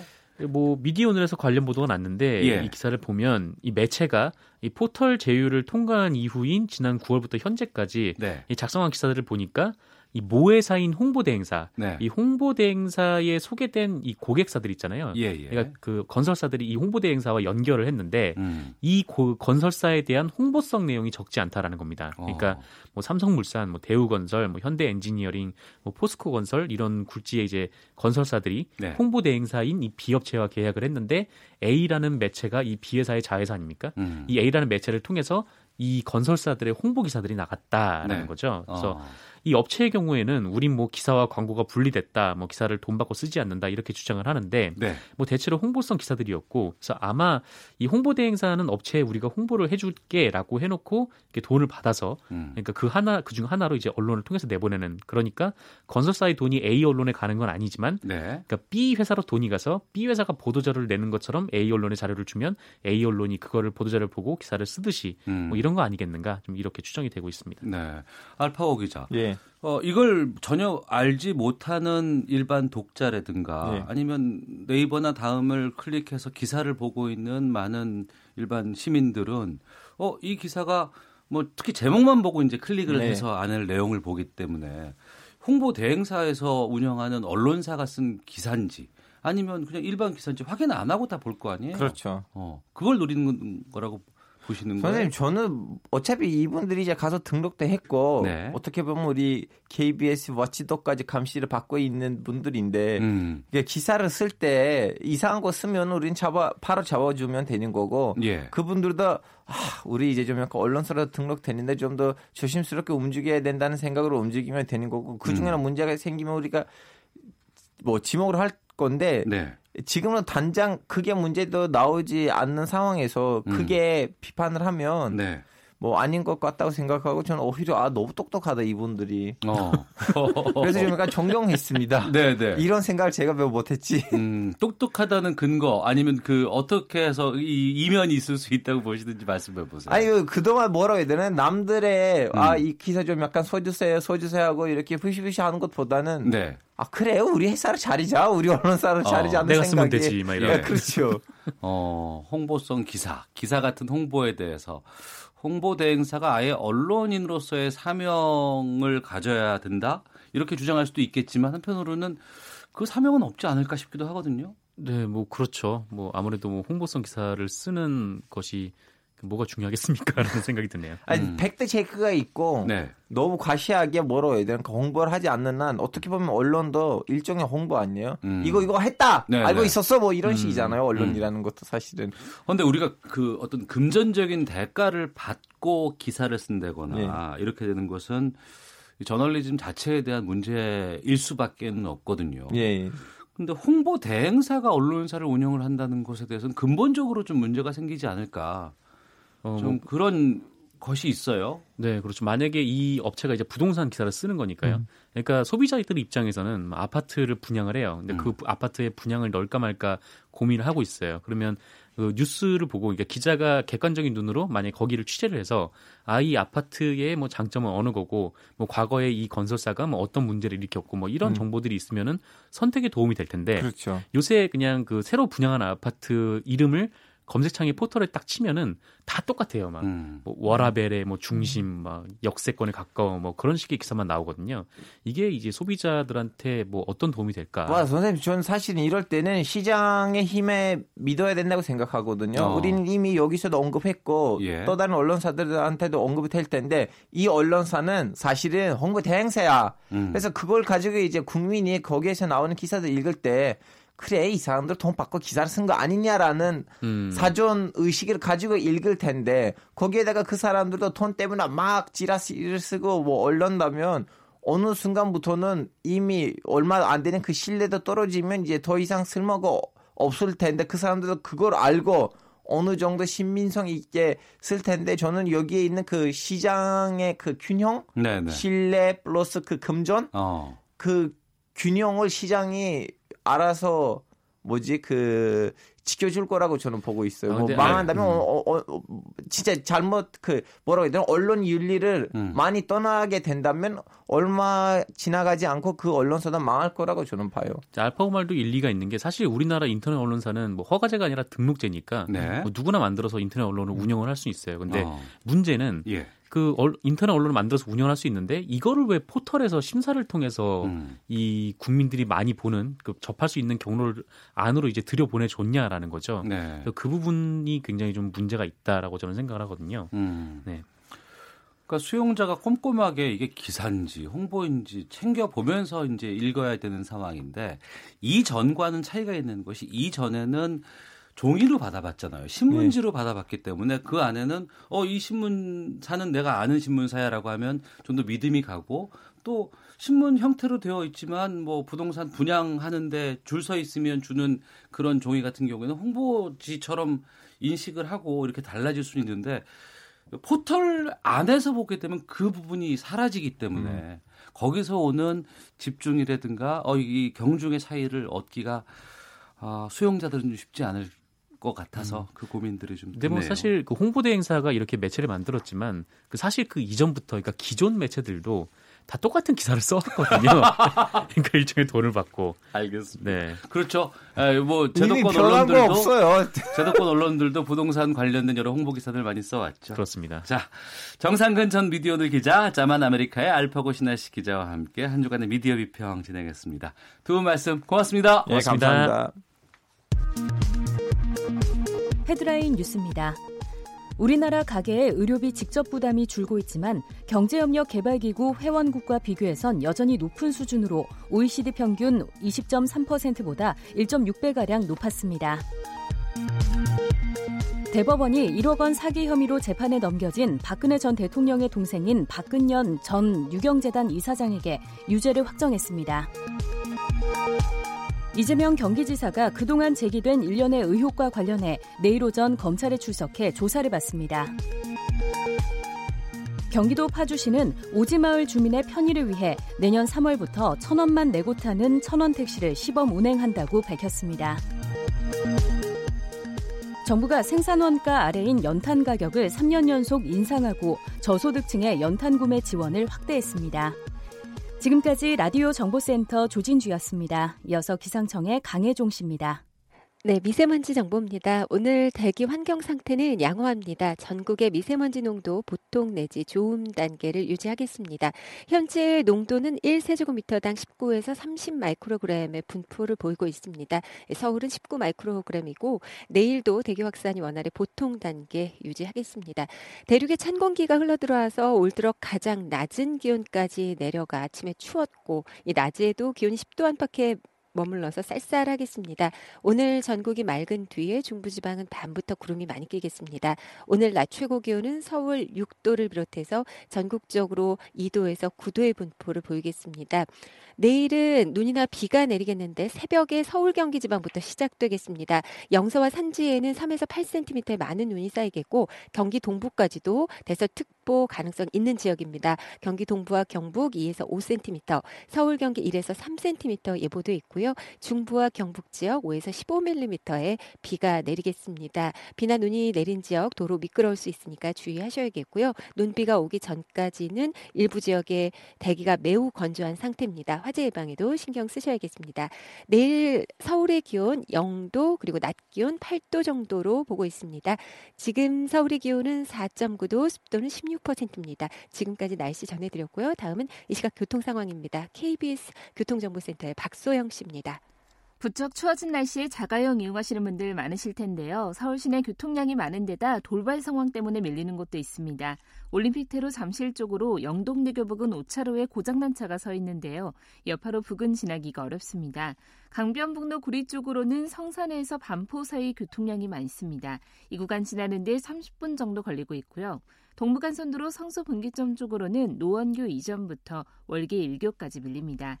고속도로 중에는 중부고속도로 하남 쪽으로 진천터널 부근에서 승용차 관련해 사고가 있었는데요. 1차로를 막고 이 처리 작업을 하고 있어서 증평부터 정체가 심합니다.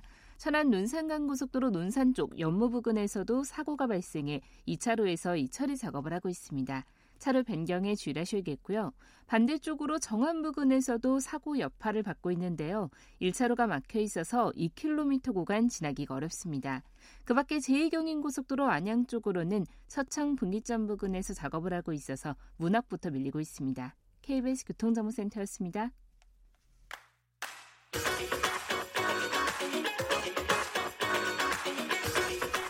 오태훈의 시사본부는 청취자 여러분의 참여를 기다리고 있습니다. 문자 번호 9730. 짧은 문자 50원, 긴 문자 100원의 정보 이용료가 있고요. 콩 게시판은 무료입니다. 생방송 중에 참여해 주세요.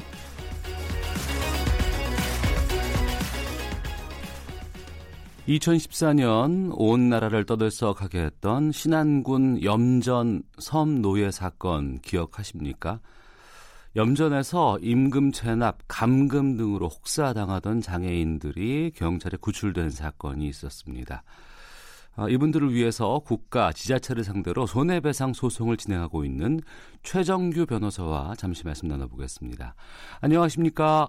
네, 안녕하세요. 예, 잠시 후입니다. 2시에 서울 고등법원에서 이 신안군 염전 장애인 노동력 착취 사건 관련 국가배상 항소심 선고 이루어지는데 재판 앞두고 계신데 소감 어떠신지요?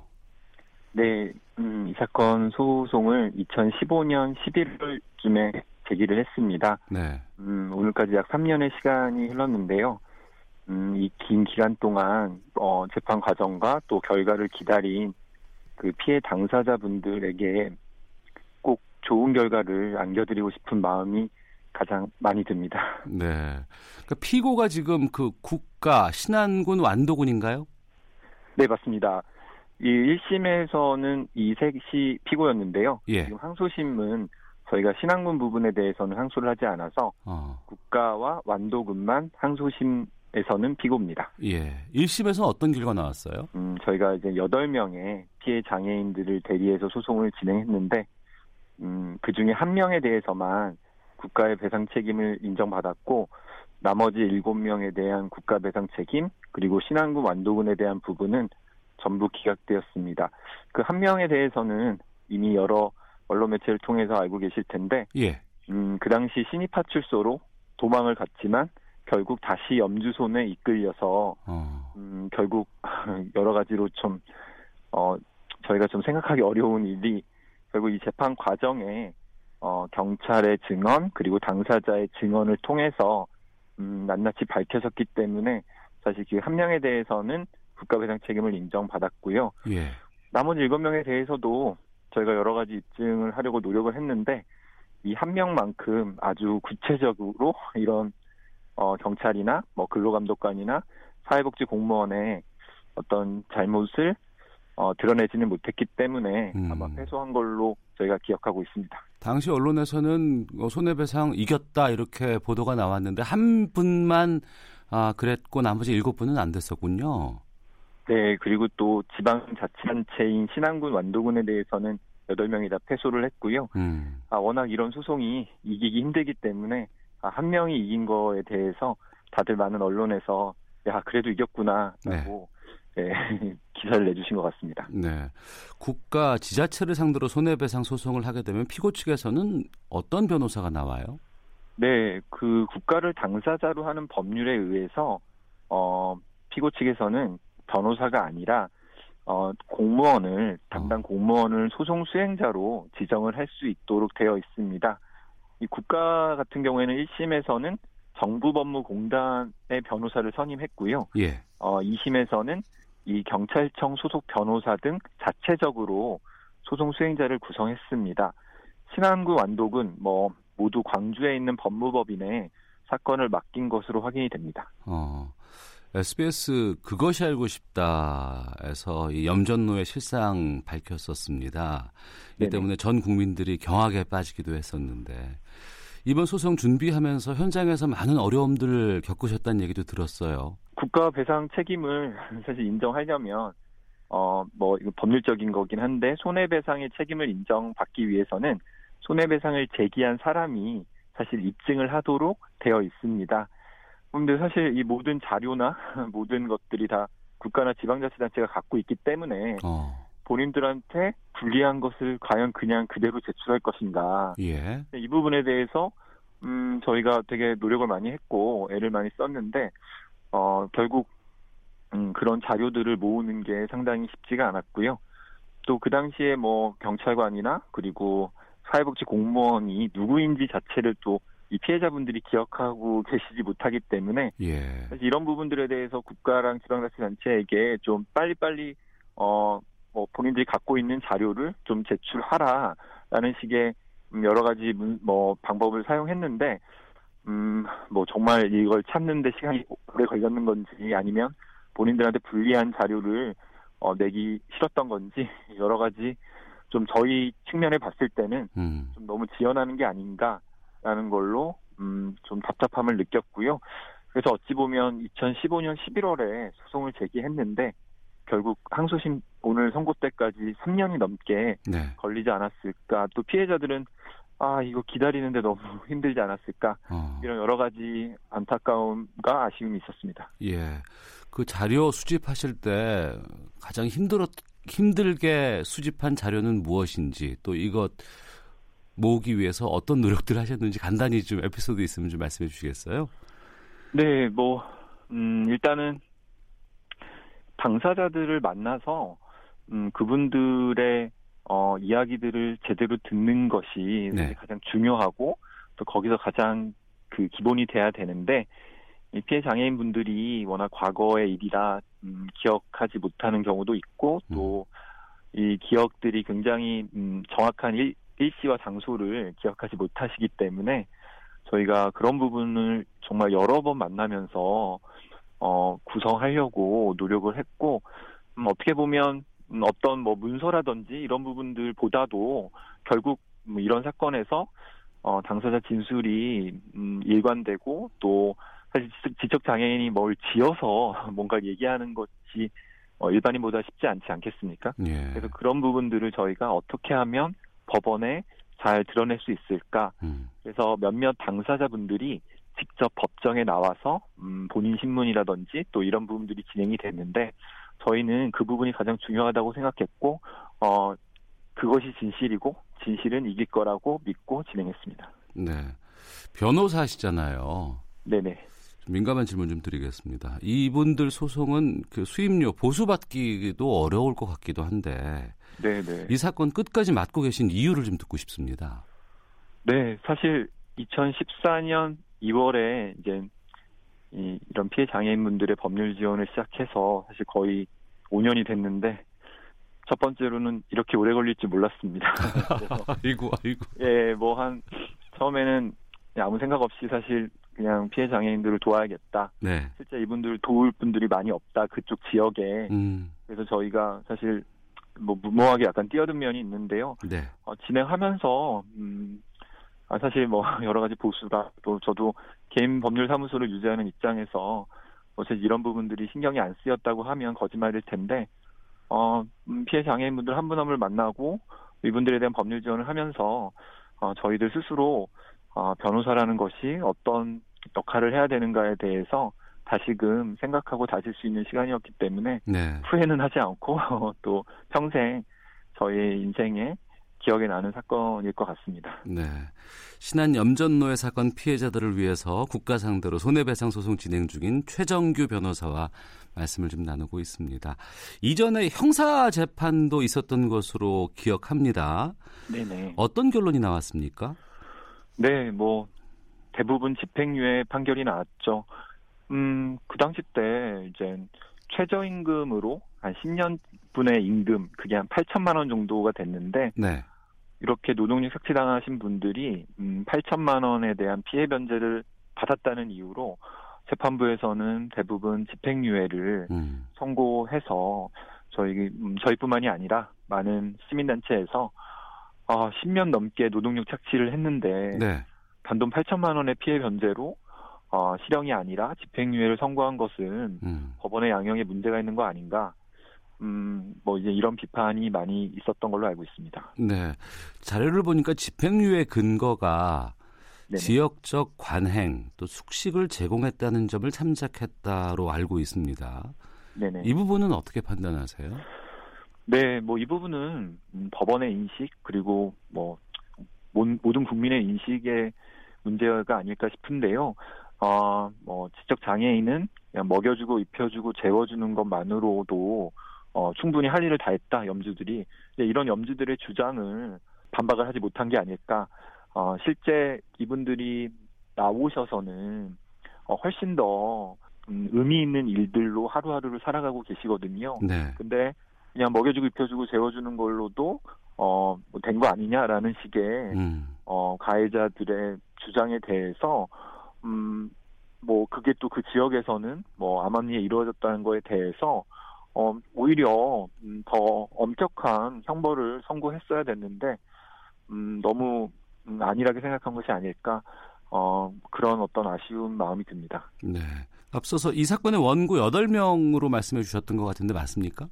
네, 맞습니다. 그 중에 이제 아까 말씀드렸던 한 분은 승소를 했고 나머지 일곱 분이 남았는데 또 그분들 중에서도 네 명이 이탈을 해서 결국 세 명만 네. 항소를 진행하고 계십니다. 아 그렇군요. 네. 이분들 지금 뭐 건강 상태라든가 주거는 어디서 하고 계시는지도 궁금하네요. 네, 뭐 아시다시피 음, 장애인분들에 대해서 어, 여러 가지 뭐 완벽한 건 아니지만 여러 가지 사회적인 안전망이 많이 구축이 됐습니다. 이분들이 또 학대 피해자 자- 장애인들이셨기 때문에 여러 어떤 음, 소위 말하는 그 임, 임대 아파트 이런 부분들에 대해서 우선 지원을 받아서 네. 임대 아파트에 살고 계신 분도 계시고요. 또 아직도 물론 시설에 머물어서 또 여러 가지 도움을 받고 계신 분도 계시고, 음, 일단, 어, 건강 상태도 굉장히 안 좋아지셨던 분들이 많았는데 지금은 많이 회복이 되셨고, 제가 가장 놀라운 거는 이분들 그 염전에서 분리된 이후 처음 만났을 때와, 네. 어, 그때는 사실 뭐 가장 단순한 의사소통밖에 되지 않았는데, 음. 뭐 지금 한 4, 5년 정도 있으면서 뭐 지역의 장애인 복지관 뭐 여러 자립 프로그램을 통해서 네. 어 이분들이 굉장히 어 저와 대화하는 내용과 그런 음. 것도 훨- 훨씬 풍성해지셨고 그래서 음 수시로 전화도 주시고 여러 가지 이야기도 같이 할 수 있고 그래서 더 안타까운 마음이 이분들이 조금 더 먼저 좀 더 일찍 음 그쪽 염전에서 벗어날 수 있었다면 네. 어, 지금보다 더, 어, 음, 더 좋은 삶을 살 수 있지 않았을까? 이런 안타까운 마음들이 더 많이 들었습니다. 네. 이건 확인차 좀 질문을 드려야 될 것 같아요. 이렇게 염전 노예로 고생하시다가 어, 밖으로 나오긴 했는데 경제적인 지원이라든가 보호자가 없어서 다시 염전으로 돌아가는 예가 있었다. 이런 이야기를 얼핏 들었는데 사실인지요? 실제, 뭐, 여러 언론 기자분들이 네. 실제, 어, 다시 들어가서, 음, 일을 하고 계신 분들이 계시더라. 하지만 이번에는 뭐 근로계약서도 쓰고 음. 뭐 제대로 임금을 받고 있다더라. 네. 뭐 이제 이런 부분인데요. 저는 사실 뭐 이게 염전으로 돌아갔냐 돌아가지 않냐라는 그런 문제라기보다는 음. 음, 국가와 지방자치 단체가 사실 이 그때 당시에 분리됐던 분들을 제대로 모니터링하고 있지 못한다는 게 네. 저는 너무나 좀 큰 심각한 문제인 것 같습니다. 사실 100여 명 정도를 분리했는데 이분들이 지금 현재 어떤 지역 사회나 아니면 가족으로, 가족과 같이 잘 살고 있는지 음. 다시 이런 피해 장소로 다시 유입된 것은 아닌지에 대해서 아무런 통계와 아무런 자료를 갖고 있지 않다라는 게 어. 정말 결국 똑같은 게 아닐까. 보호의 사각지대에 놓이신 분들은 또 어떻게 그쪽으로 유입될지에 대해서 뭐 저희 시민단체가 이걸 다 모니터링 한다는 거는 좀 굉장히 쉽지가 않거든요. 그렇죠. 이분들의 주소지를 파악하는 것도 불가능하기 때문에 어. 이런 부분들은 국가나 지방자치 단체가 좀더 어, 세밀하게 음. 어, 이분들의 자립까지 음, 끝까지 책임을 져야 되지 않을까. 그냥 분리해 놨으니 우리의 역할은 끝. 사실 이런 걸로 이런 부분들이 재발이 안 되, 재발을 막을 수 있을까? 이에 대한 심각한 문제 제기를 하게 되는데요. 네. 뭐 물론 그 이후에 뭐 지역에 각그 장애인 권익공호 기관이 만들어져서 음. 그나마 뭐 지금 발견되시는 분들은 어 이렇게 저희가 모니터링도 하고 케어를 할 수 있지만 사실 2014년에 구출되신 분들이 아 지금 현재 음, 그 전의 삶보다 더 행복하게 살고 계신지에 대해서 생각해 보면 참 마음이 무겁습니다. 네. 다른 사건 이야기도 잠시 좀 나눠볼까 하는데요. 세간에 많은 관심을 끌었었습니다. 그 경기도 외국인 노동자 풍등 사건 변호도 맡으신 것으로 알고 있는데요. 네네. 이 부분은 지금 어떻게 진행되고 있습니까? 네, 뭐 일단 그 구속 영장이 이제 아, 경찰 단계에서 신청됐지만 검찰에서 이제 청구하지 않는 않아서 음. 이분은 일단 지금 회사를 잘 다니고 있고요. 네. 네, 많은 분들은 아 이제 끝났구나. 음. 뭐 그냥 회사 생활 잘하고 뭐 더 그냥 수사도 없, 없겠구나 생각을 하시는 분도 많으실 텐데 어, 그렇지 않고요. 이분은 똑같이 중실화로 입건이 돼서 음, 지금 계속 조사를 받고 있고요. 그 이후에 현장 조사 그리고 또 여러 차례의 대면 조사가 이루어져서 어, 아마 조만간 네. 경찰에서 이제 수사를 종결하고 검찰로 송치할 시점이 올 텐데 네. 어, 성실히 음, 이 노동자분은 어, 본인의 일을 하면서 또 경찰의 수사에 성실히 임하고 계십니다. 아, 그래요. 다루시는 사건들이 대부분 그 변호사님의 그 지향점을 좀 드러내는 것 같지 않나 싶은데 왜 이런 일을 계속 이렇게 이 쪽으로 하고 계시는지도 궁금하고 앞으로 어떤 계획이나 목표 갖고 계신지도 좀 말씀해 주시죠. 네, 뭐, 음, 뭐 여러 변호사들이 있지만 저는 음, 이제 법률적으로 어, 충분히 이길 수 있는데 뭐 그리고 그 법률이 아주 복잡하고 어려운 게 아니라 네. 정말 너무나 간단해서 음, 조금만 주장을 하면 이길 수 있는데 그걸 몰라서 그리고 그런 도움을 받지 못해서 어 음, 어떤 법률의 문턱을 못 넘는다, 음. 법정의 문턱을 못 넘는다 라는 것이 저는 가장 마음이 아프고, 음, 그래, 그래서, 음, 뭐, 여러 잘 싸우는 변호사들 있지 않습니까? 뭐, 어, 기업을 잘 변호해서, 뭐, 세간에 유명해진 많은 로펌들이 있고 하는데, 저는 이런 사회적 약자들을 위해서 네. 아주 야무지게, 그리고 알차게, 끝까지 싸우는 로펌도, 음, 대한민국에 있어야 되지 않을까. 어. 그리고 제가 그 역할, 제가 그런 역할을 좋아하고 잘하는지는 잘 모르겠지만, 어, 저에게, 음, 찾아오는 그런 사회적 약- 약자들을 외면하지 않고 끝까지 돕고, 음, 그래서 저희, 음, 작은 법률사무소지만, 아, 정말 사회적 약자들을 위해서 끝까지 잘 싸우는 그런 로펌을 만드는 것이 제 목표입니다. 네. 2시에 선고니까 바로 이제 전화 끝나고 재판정으로 들어가셔야 될 것 같은데 이제 놓아드려야 네, 아, 되겠습니다. 마음이 떨립니다. 예.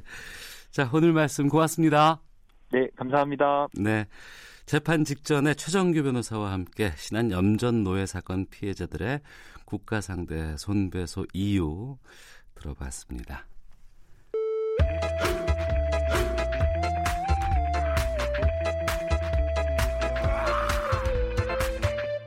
오태우래 시사 본부.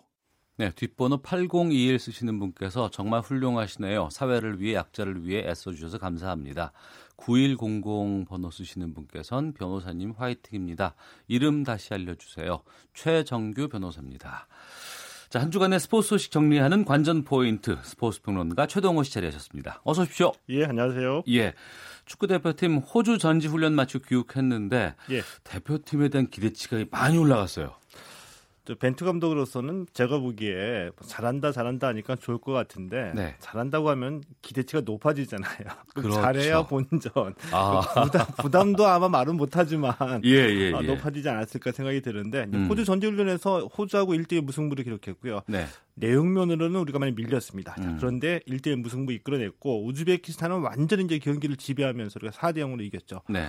호주 전지훈련 두 경기에서 우리가 얻은 성과, 아, 뭐 기성용, 손흥민, 이재성, 정우영 주축 선수들 다 빠졌거든요. 없어요. 예. 이 자리를 공백을 잘 메꿔낸, 메꿔낸 겁니다. 어. 누가 그동안 이제 플랜 B라고 얘기했던 우리 선수 자원이 그만큼 넓어졌다는 뜻을 볼 수도 있겠고요. 예. 그래서 이제 벤투 감독이 이렇게 얘기했습니다. 딱 한마디로 요약하면 모든 것이 다 계획대로 진행이 되고 있다. 어. 상당한 자신감의 표현이죠. 예, 예. 그래서 다음 달에 열리는 아, 이 내년 1월에 열리는 아시안컵에 대한 기대감이 높아진 겁니다. 음.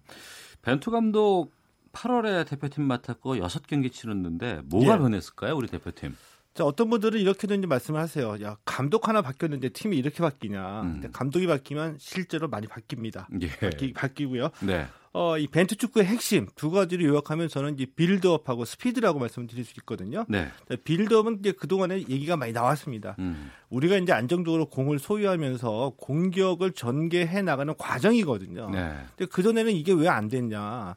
공을 뺏긴 경우가 많으니까 미드필드에서 우리가 불리해지면은 한 번에 최전방으로 공을 연결하려고 한 번에 패스로 이걸 우리가 이제 간단하게 이제 뻥 축구다 이제 이렇게 얘기를 했었잖아요. 네. 근데 이게 사라진 겁니다.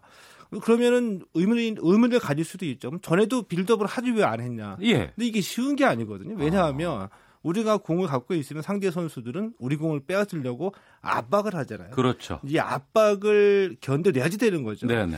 견뎌내는 건데 두 가지 정도가 있는데 우선은 개인기로 견뎌내야지 되고 음. 하나는 팀 전력 그러니까 조직력. 예 빠르고 간결한 패스가 연결이 돼야 되는데 네. 지금 이게 보인다는 겁니다. 음. 그러니까 빌드업으로 좀 더 여유 있게 상대의 허점을 노리다 보니까 이 순간적으로 상대 수비에 허점이 있을 때 패스 하나로 뚫어버리는 이 킬 패스가 나오기도 하고요. 예. 예전에는 의미 없었다니까 횡 패스나 뒤로 가는 패스 음, 이런 예, 거 예. 없이 그냥 전진 패스가 많아지고 공수 전환의 스피드가 좀 빨라진 게이 음. 벤투 감독이 맡은 이후로 대표팀의 변화다 이렇게 말씀드릴 수 있죠. 네. 승패와 상관없이도 경기 자체가 재밌어졌어요. 그렇죠. 그게, 그게 템포가 것좀 빨라졌다는 얘기거든요. 예. 예. 아시안컵 우리가 우승 기대해도 될까요? 이런 얘기 또 부담되나요?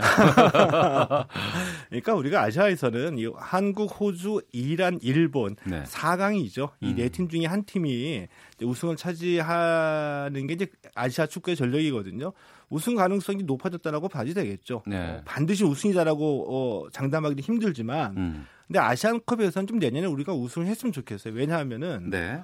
어, 우리가 이제 이 아시아 축구의 맹주라고 얘기를 하잖아요. 음. 근데 아시안컵에서는 우리가 1960년에 우승했고 네. 그 이후로 단 한 번도 우승을 차지하지 못했습니다. 음. 좀 의외라고 느끼시는 분들도 많이 계실 텐데. 네. 그래서 내년에 이제 59년 만에 우승에 도전하는 거니까 아이고, 예. 어뭐 거기다 이제 황인범이나 뭐 주세종 뭐 등등 해서 네. 새 얼굴을 가진 선수들이 많이 등장했으니까 음. 내년에 꼭 좀 우승 좀 했으면 좋겠습니다. 네. 연말에 상 시상식 많이 있는데 예. 어, 프로야구 두산의 김재환 선수가 정규 시즌 MVP를 받았습니다. 예. 근데 논란이 있어요? 예, 그렇습니다. 예, 김재현 선수가 올해 잘했거든요. 예. 두산에서 이 홈런 1위, 타점 1위 기록하면서 2관왕을 차지한 선수입니다. 그래서 이 정규 시즌에 MVP를 받았거든요. 근데 문제는 이 김재현 선수가 2011년에 도핑, 그러니까 약물 때문에 네. 10경기 출장 정지 처분을 받아, 받은 전력이 있다는 겁니다. 그래서 일부에서는 이 과연 이 도핑 전력이 있는 선수에게 MVP를 주는 게 맞느냐 어. 이런 문제가 계속해서 이제 제기되고 있는 거죠. 예. 또 상대 쪽에서는 선수 입장에서 2011년 일인데 평생 낙인 찍는 거 좀 억울하다 뭐 이런 주장도 있다고요? 어, 그럴 수도 있겠죠. 예. 예를 들면 이제 2011년에 도핑이 적발됐고요. 이제 그 이후로 7년 동안 본인이 열심히 성실하게 잘해서 음. 어, MVP를 받은 겁니다. 네. 근데 이전에 한 번 이 실수로 평생 낙인 찍힌다는 것은 운동 선수 입장에서 보면 좀 억울하기도 하겠죠. 음. 뭐 일리도 있다라고 보고요. 자, 그렇다고 해서 최고의 선수를 뽑는 건데 네. 이 도핑 전력이 있는 선수에게 MVP를 주는 것이 과연 옳으냐? 네. 라고 하는 것도 좀 일리가 있고요. 음. 어, 근데 이- 지금 이제 벌어진 일이거든요. 제 생각에는 모든 선진적인 이 제도들이 네. 이 통과 의뢰나 이 아픔을 겪고 다 보완된 거거든요. 네. 그러니까 이런 일이 발생했으니까 KBO가 이 MVP의 자격을 좀 더 정확하게 구체적으로 어, 규정을 해서 네, 네. 부적절한 일이나 음. 이 도핑 전력이 있는 선수들에게는 MVP를 받을 수 없다라고 명분화하는 게 아, 예, 이번 예. 일이 어떤 교훈으로서 다음부터는 이런 일이 발생하지 않을- 않을 뿐더러 어. 이 선수들에게도 아 도핑은 절대 해서는 안 된다. 그렇죠. 실력이 아무리 뛰어나도 예, 예. 도핑이나 부적절한 일이 있으면 MVP는 될 수 없다. 음. 이런 것을 좀 확실하게 좀 심어줬으면 좋겠습니다. 예, 논란이 있다는 것은 정확한 규정이 지금 없다는 얘기일 수도 있기 그렇죠. 때문에요. 유현진 선수 귀국했어요. 예. 아, 지난 20일 귀국했거든요. 아, 류현진 선수가 귀국할 때 모두도 궁금해했죠. 왜냐하면은 이 다저스가 제시했던 퀄리파잉 오퍼, 그러니까 1년짜리 계약이거든요. 네. 물론 이제 많은 돈을 받았습니다. 1,790만 달러니까 200, 연봉 200억 원의 계약을 한 건데 음. FA 자격을 취득했는데 왜 뭐 3년, 4년 계약하지 않고 1년 계약을 했느냐 이게 의문이었었거든요. 여기에 네. 대해서 류현진 선수가 이렇게 대답을 했습니다. 모든 게 다 자신 있다. 어. 내년에 내년에 잘하면 몸값 더 올릴 수 있다. 예, 내년에 잘하면 더 좋은 기회를 잡을 수 있을 것이라고 판단했다. 이렇게 얘기했거든요. 네. 이제 사실 제가 보기에는 요 이 계약은 류현진 선수의 능력도 능력이지만 이 에이전트죠. 이 스카포라스 음. 에이전트의 능력이기도 했거든요. 예. 에이전트하고 많은 얘기를 어, 했는데 내년 오- 올해 내년에 좋은 성적을 거두면 내년 말에 이- 이때쯤에 음. 더 좋은 세- 기회가 생길 수도 있다 라는 응답을 얻었고 여기에 흔쾌히 고- 어, 동의했기 때문에 네. 류현진 선수로서는 1년짜리 계약서에 도장 찍는 게 전혀 고민하지 않고 음. 빨리 그리고 어, 신, 어, 이 빠르게 결정했고 확실하게 결정했기 때문에 후회는 없다. 네. 이렇게 얘기를 했습니다. 네. 자, 우리 컬링 지난주에 팀 킴이 눈물의 기자회견을 가졌습니다. 기자회견 후에 여러 가지 새로운 의혹들이 계속 나오고 있어요.